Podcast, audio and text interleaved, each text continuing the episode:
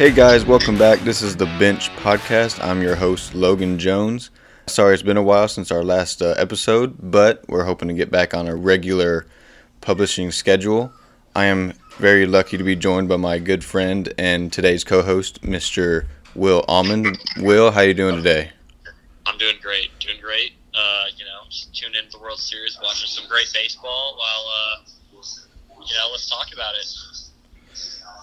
So for, first off, give us some exposition because I hear something going on in the background. Where you, where are you at right now? Yeah. Uh, so right now I'm at the Denver airport. Uh, my flight uh, got delayed, so I have a nine-hour layover technically now. Um, so yeah, it's about what 10 o'clock here, and I don't leave until about 7 a.m. tomorrow morning. Were you able to watch any any of the game or any of the football game on tonight? Because the Cowboys also had a pretty dope game tonight. Yeah, so I missed most of it. So my flight landed, and it was probably the the seventh inning. So I missed the majority of the game. I got to see the start, you know, the Duvall Grand Slam in the first. Um, and then uh, next thing you know, I land, and uh, the Braves blew the lead. yeah, it. One thing I could pick up on, and, and I even heard the broadcast bring this up. Uh, they they're a lot more patient than they usually are. Like Altuve, he's a he's a first ball swinger kind of guy. Yeah. And he was really patient today.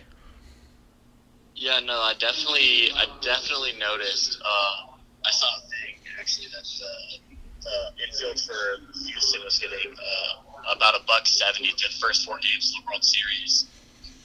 Um, so then in turn to see them just smash the ball today was actually probably what everyone was looking to expect. And then Martin Maldonado's showing out tonight too. He's he's done pretty much nothing all postseason, and he's going.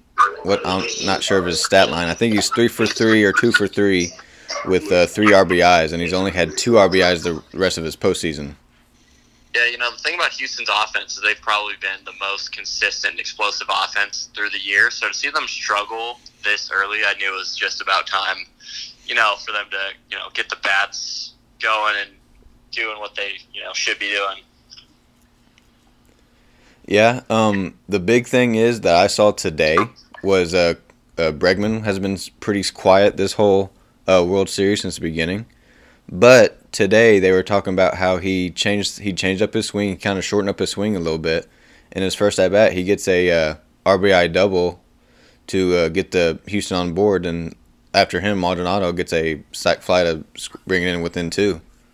Yeah, I think that's uh, Houston's biggest advantage is obviously the experience they have. You know, the World Series. I mean, they've been there what three times in the past five years. Yeah, correct. Yeah.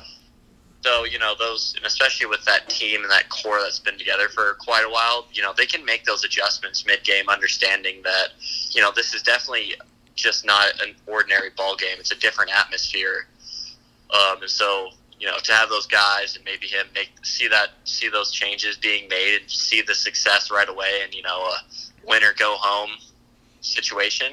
Yeah, and it just goes to like you said, it just shows how much how mature they are for their age. They're they're not old guys, but they've they've been here before. They know what they're up against here. And uh, one big thing that caught my attention was they put Greinke into pinch hit early in this game, and he comes up with a bleed off single in the oh what is it fourth or fifth of this game. Did yeah, you? I thought that was. Did you happen to see that? that yeah. Uh, usually, when you pinch hit, you know, you think you're getting a bench bat in there, but uh, to see the pitcher get a hit was really funny. Dude, I I tweeted about that as soon as I saw. it. I said it's just he does whatever he wants, man. Yeah, well, you know, and Greinke is one of those guys. Uh, you know, he's been a pretty good hitter, you know, as a pitcher. Um, and but just to see him get the call and just you know not look, you know.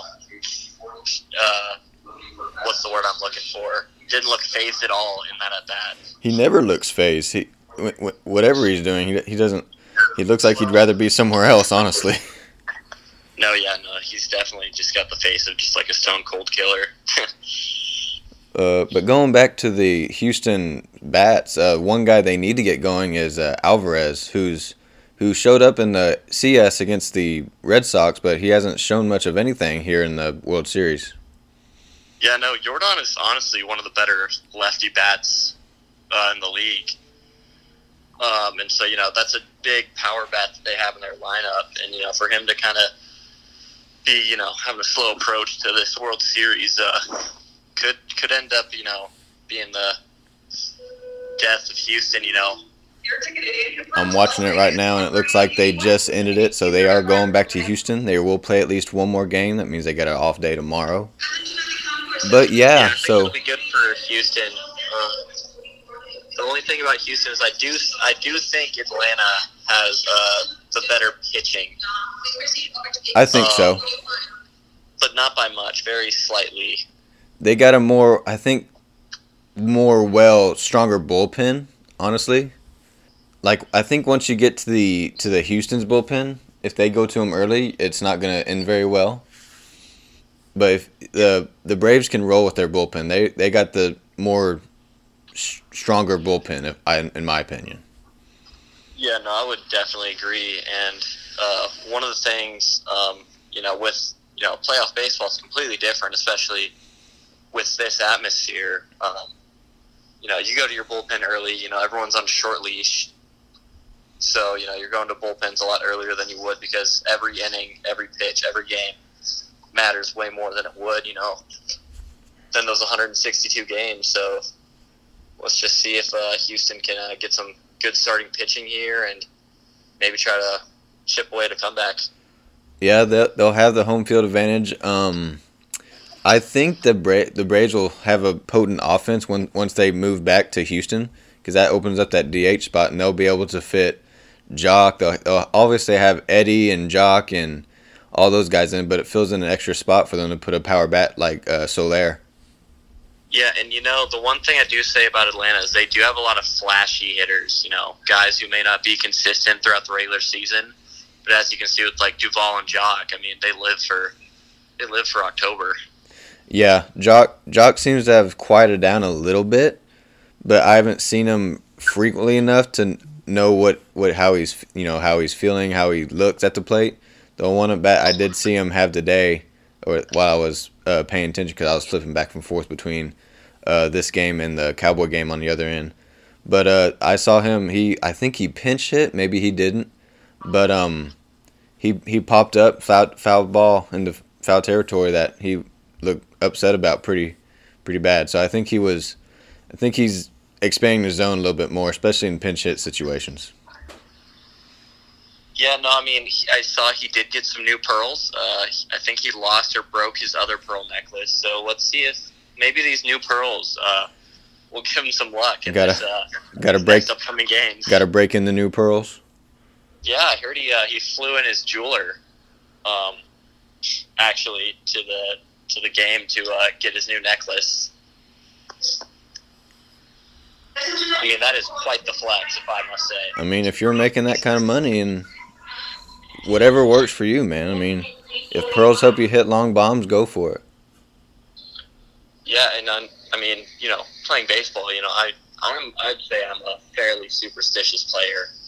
Um, I don't know about yourself, um, what you would consider if you were superstitious or not, but you know, especially in a game like this, it's that's something you know that I need to play better, Yeah, and or that I think helps me play better, and it's gone. I think I'd do everything I could to find a way to get it. Oh yeah, superstition, especially like you said, especially now, it's probably bigger than any time.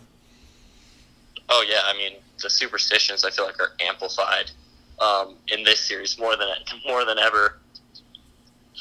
What did I see? I thought I saw something. Oh, this was back in the in game one or game the first game. It was uh, I can't remember his name. The young pitcher for Houston who has the the rocking motion in his windup. Oh, um, was he the game one? Garcia, Uh, I think was his name. Garcia. Yeah, that that's like becomes his synonymous. That's his forte now. Yeah, and especially in a in a game like this, um, you know, anything to upset timing. You know, I did notice uh, it wasn't this game, but last game I did notice a lot of Houston hitters were really late um, toward the end of the game. Yeah, I was seeing, you know, like even players like Altuve, Correa, you know, they were they were late on fastballs that I thought were, you know, fairly hittable. Um, and they were just really late, and they struggled um, toward the end of uh, what was Game Four. Yeah, I kind of want to go back to last night too because there was a couple questionable pitch selection, pitch calls from the the Houston bull, the Houston pitchers. That uh, who was it? It was Culberson who got no, it wasn't Culberson. Culberson had the opposite field home run to tie it, but it was the guy before him. It was a Riley who who was getting gassed up with fastballs up and in, and he couldn't catch up to it. And then they give him a breaking ball down low, and he goes and gets it, and he drives it into left center for a base hit. So there was a couple couple questionable pitch selections there for the Houston. I thought they needed to attend to. Yeah, I mean, and especially toward the end. I mean, when they when they gave up the back to back bombs. I mean, he burned Soler um, with that slider, and then he threw it again and just hung it. And I mean, especially when you swing and miss on you know on you know an off speed pitch, you know you kind of figure out what it looks like, and you're like, okay, he he might come back to that again. You know, after I got caught looking like a fool, and yeah, he definitely took advantage of of that approach. Oh yeah, but as we go on to uh, Game Six, it is two days from now. Um, who who do you got win Game Six, or who you got taking the series as a whole? You know, the series as a whole, um, I'd like, I'd love to see uh, the Braves win it. Um, uh, Freddie Freeman, you know, it'd be great to see him win a chip. I feel like he definitely deserves a ring under his belt. Um, but I mean, if Houston keeps this offensive power going like they are, I mean, it is going to be it is going to be tough to squeak out another win. Yeah, we'll we'll see if it carries over. I'm sure some of it will because they're going back home, but it all just depends on how comfortable they are against this uh, this Atlanta pitching because it it just seems like if they've kind of been been dominated at some points, and if they continue to pitch the way they've been pitching to them, I don't see why not the uh, the Braves could take it in six, and then my my predictions was that was that Braves in seven, but I was taken aback by how by how well the Braves won their their two game their three games up to this point. So I I I don't I don't see it as a surprise for them to win it in six, but my prediction was Braves in seven.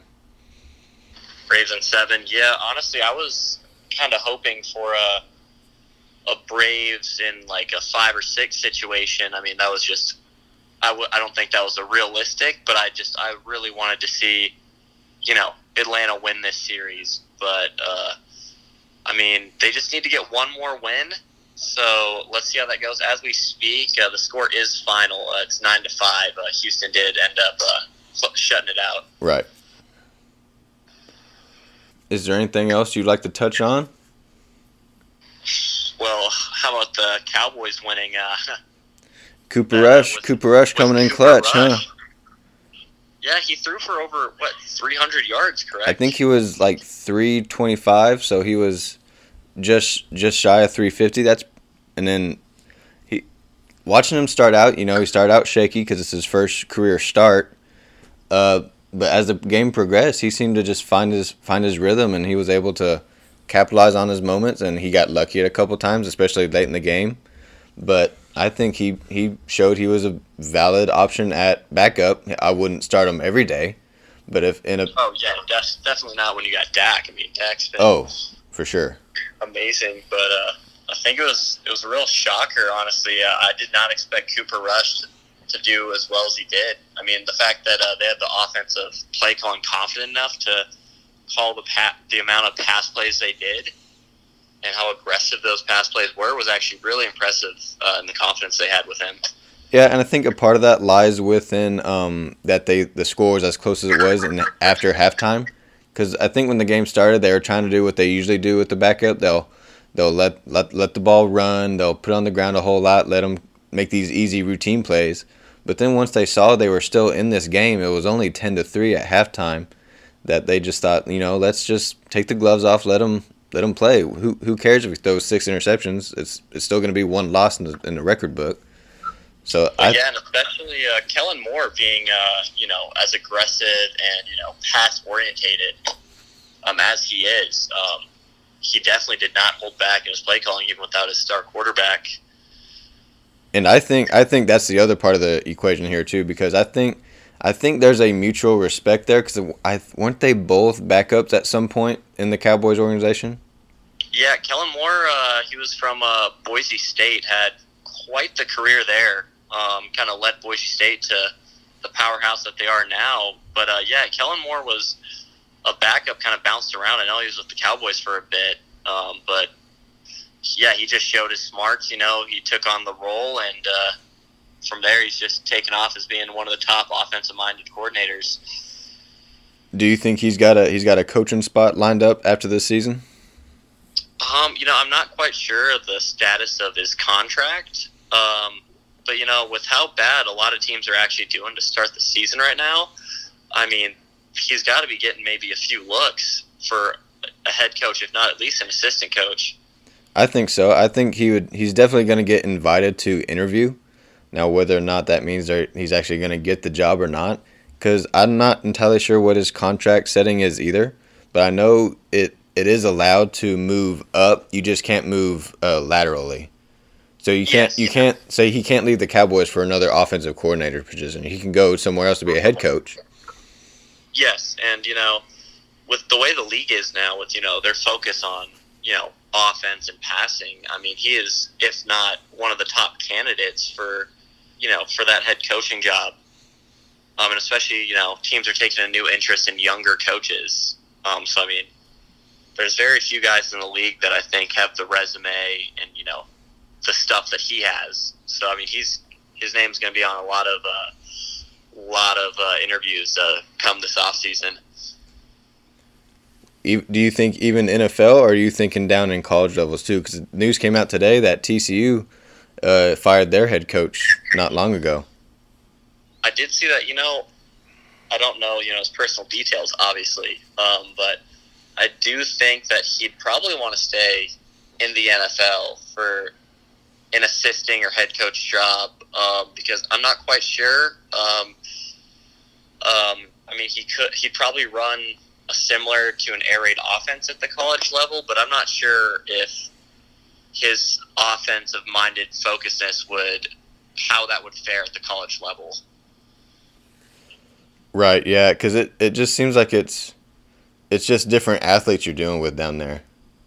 Yeah, it's also a different uh, coaching mentality. Um, offense, defense. I mean, the play clock's quicker. A lot of times, it's a no huddle offense.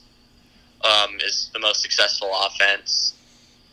Um, so yeah, it's definitely going from a pro style to a college offense is a, a complete difference. But you know, I mean, with how confident, how good he is in the NFL, I, I just don't see him going down to college to head coach when he could probably be a head coach or an assistant coach here in the next few years. I do know there are some rumors that they're not terribly big rumors, but I did see some people say that they're just waiting for uh, Mike McCarthy's contract to, to expire, or maybe even get bought out, and then when it's time, they'll Jerry Jones will just move up Kellen Moore into that to that head coaching spot. Yeah, and that would be very much Jerry Jones. Um, to buy out contracts, you know, to make aggressive moves. You know, he's not one to sit and wait and you know move pawns around the chessboard. No, he's gonna he's moving that queen and looking to take some uh, big pieces off that chessboard. Speaking of Jerry, how do you think he's feeling after tonight's win with his backup in there? Well, I mean, they had a big decision. Um, you know, this uh, preseason figuring out who their backup was going to be. I mean, they had Garrett Gilbert, who looked really good in the preseason. Um, and to be fair, I thought uh, it was between him and Rush for that backup role. Um, and you know they stuck with Rush, and you know it just it paid dividends. Yeah, uh, Garrett Gilbert didn't look as polished as he was last year. I remember he had one good game against the Steelers. They almost pulled it off and beat the undefeated Steelers at that point. But he just, I, I guess he just didn't impress as much as they wanted him to this uh, preseason. And I think Cooper kind of he didn't win the spot. Cooper just uh, not Cooper. Brandon G- Garrett Gilbert did not t- run away with the position, so it just kind of fell in Cooper's hands, and he's as as of now he's making the most of it. He's done what they've asked him to do, and he's won them a football game. Yeah, definitely. Uh, I saw Garrett Gilbert uh, last season. You know, play good games. You know, with the situation you know that he was handed. But I mean, I think they both had a fairly you know even preseason. You know, I think Rush maybe did a tiny bit better, but I think it came down to you know Rush knowing the offense um, a lot more because you know he's been with the Cowboys for I want to say three to four years now. Yeah, it's it was four. It's been four years. He's been in a been in the organization. I know he's he's left for the Giants one one year, but he came back afterwards. Yeah, and I mean I think DiNucci, if I'm still correct, is still on the Cowboys practice squad. Yes. Um, so I did like that, and I know you know watching Hard Knocks that uh, McCarthy was really fond of DiNucci. He just needed to you know tighten you know some of his struggles up. I think that's like his project, if you if you will. He wants he wants to develop that. I don't think they have the necessary tools to do that because he's like a he's a Brett Favre esque kind of person. Like make these wild throws. He's got that Fitz magic gene in my guess that I think uh, McCarthy likes. Yeah, no, I I mean he gives me a lot of like Aaron Rodgers, Mahomes vibes, just from the standpoint of you know he's a gunslinger and he makes these you know kind of off off kiltered, off balance, aggressive throws. Um, I just think you know he's just seeing the game a tiny bit too slow. Um, you know, not quite adapting to the speed as much as you know he'd probably like to, or everyone else would like him to be. But uh, he definitely has the confidence there every time he's on the field, which I think is really hard to find in a backup quarterback. A lot of time they're, you know, playing really scared. You know, I have to make every play right. You know, instead of just making plays.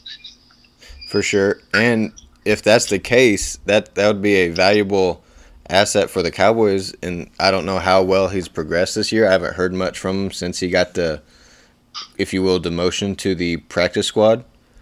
But if they have two valuable uh, backup quarterbacks, how great would that be for them to have a trade trade candidate at the trade deadline that's coming up this week? Yeah, and I mean, you, we've heard stories about all types of moves, and you know, we've seen a few moves. Like, uh, I think Mark Ingram going back to the Saints was a popular move that uh, everyone kind of commented on, good or bad. Yeah, and then there's I know there's other people who are also on the trade block, like the Rams with uh, Darren Sproles. Is he still with the Rams? Sorry, uh, is who still with the Rams? Sorry, kind of. Was it Darren Sproles? Is he with the Rams, or I'm thinking somebody else? Um, I think he's still on the Rams, if I'm not mistaken. Yeah, I think he's wanting out with the Rams because he's not getting as much playing time as he would like. And then uh, who who else? There's one other guy on the block. I can't think of him. Oh, the Deshaun Watson. He's that's the big name in this year's trade deadline. Will he or won't he? I, you know, as much as you know, he still wants out. Clearly, um, I just, I just don't think any team is gonna get bite the bullet for what Houston wants to get for him. Houston obviously wants multiple first round picks, you know, good players included. Um, but I mean, I don't know about you, but I'm not willing to spend that, you know, bearing that I don't know the you know results on this scandal going on behind the scenes. Yeah, exactly. And, and you don't want to you don't want to give up these draft picks for a guy who's not gonna. You got him for this to make this potentially late se- late season playoff push, and then comes that comes down that he can't play because of these off the field altercations he's gotten himself into.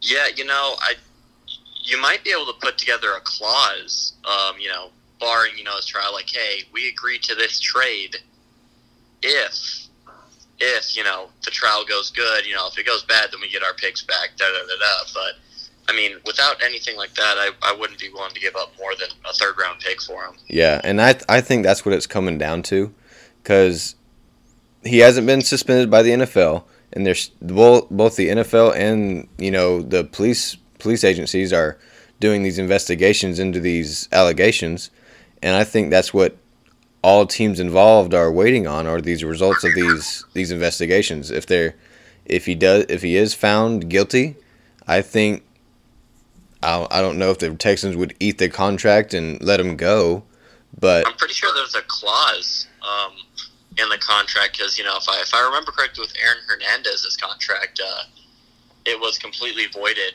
Um, you know once he faced you know time in prison.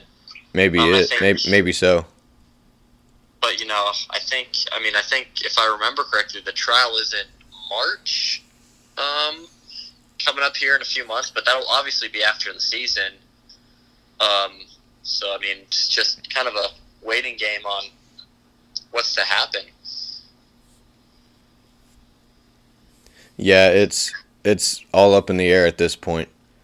But uh, in fantasy news, um, I don't know if I'm gonna be able to pull up pull it off this week. Uh, I think I'm gonna come up a little bit short, all because of kickers. Oh, uh, you you know, speaking of another top story, um, you know, I set my lineup and uh, Calvin Ridley uh, obviously didn't play today. Yeah, I saw I saw that. Yeah, with the story of you know he's taking some time away for uh, mental health. You know, I think this is the first instance we've seen of this in football, um, in pro football, if I'm not mistaken. Yeah, especially during during a season, like it it just doesn't. You hope everything's all right, but you just don't you don't see the quite the logic in it, you know. Yeah, I mean, we've started to see, you know, more and more athletes are, you know, taking a focus on their mental health, um, which, you know, I think I love to see, and everyone loves to see that, you know, where now everyone, you know, even though they're top athletes and, you know, they may be paid millions of dollars, you know, they still face some of the same struggles, you know, common people face as well mentally. But uh, it's the first instance I think we've seen in football, so it's really shocking, you know, kind of waiting to see how everyone reacts. You know, we've seen it in, uh, I mean, we saw it with uh, Simone Biles. Uh, I can't remember her name. Uh, the tennis player. I mean, she had one that was uh, she Oh, did Osaka. sit out. Oh, yes. Yeah, it's becoming a lot more uh, not apparent, but just it's it's out there now. Like it's it's not this taboo subject. It's it's a valid reason. Not that it wasn't before. No, but before, I mean, I feel like players you were almost forced to perform, uh, you know, in those situations.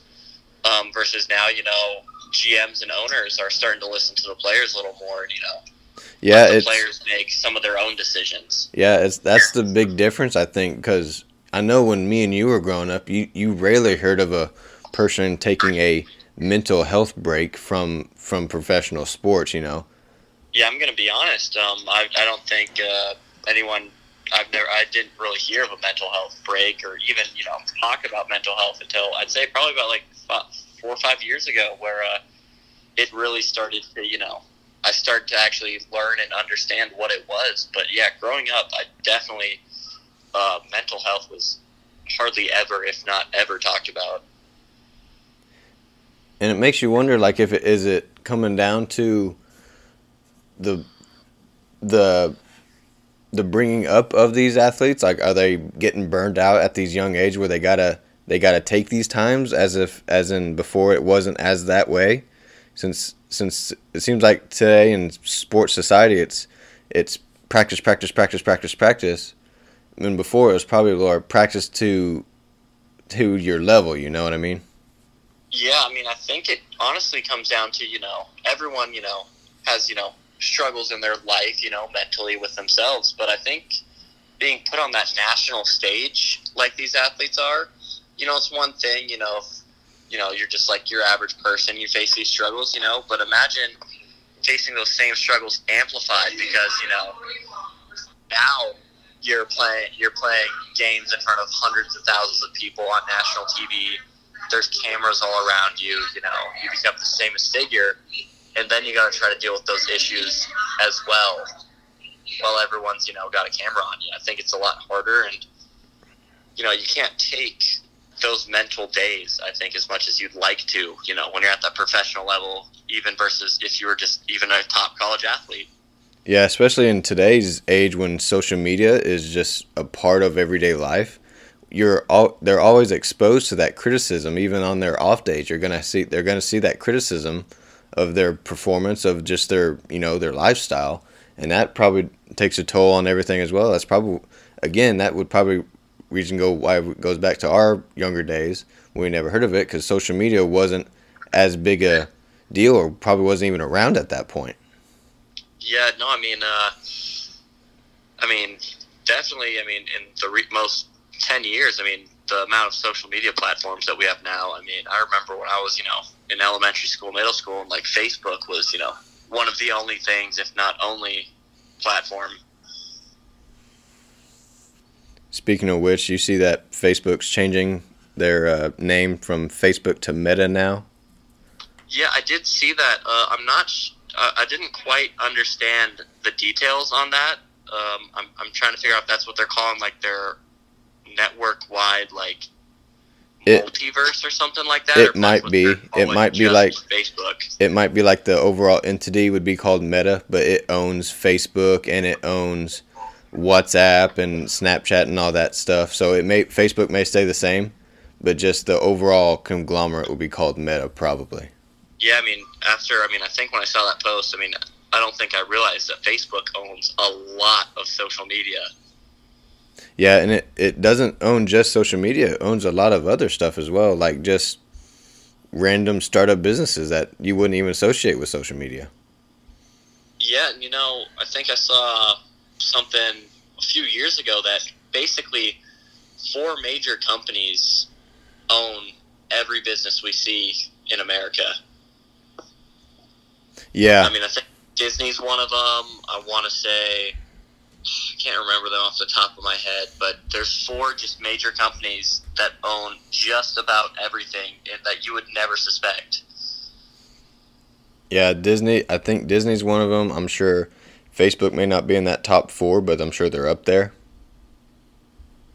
Yeah, they're probably getting up there now. I want to say it was like Coke or Nestle or something. One of those like food brands uh, that own basically like all the food, basically just about every food brand um, that we see.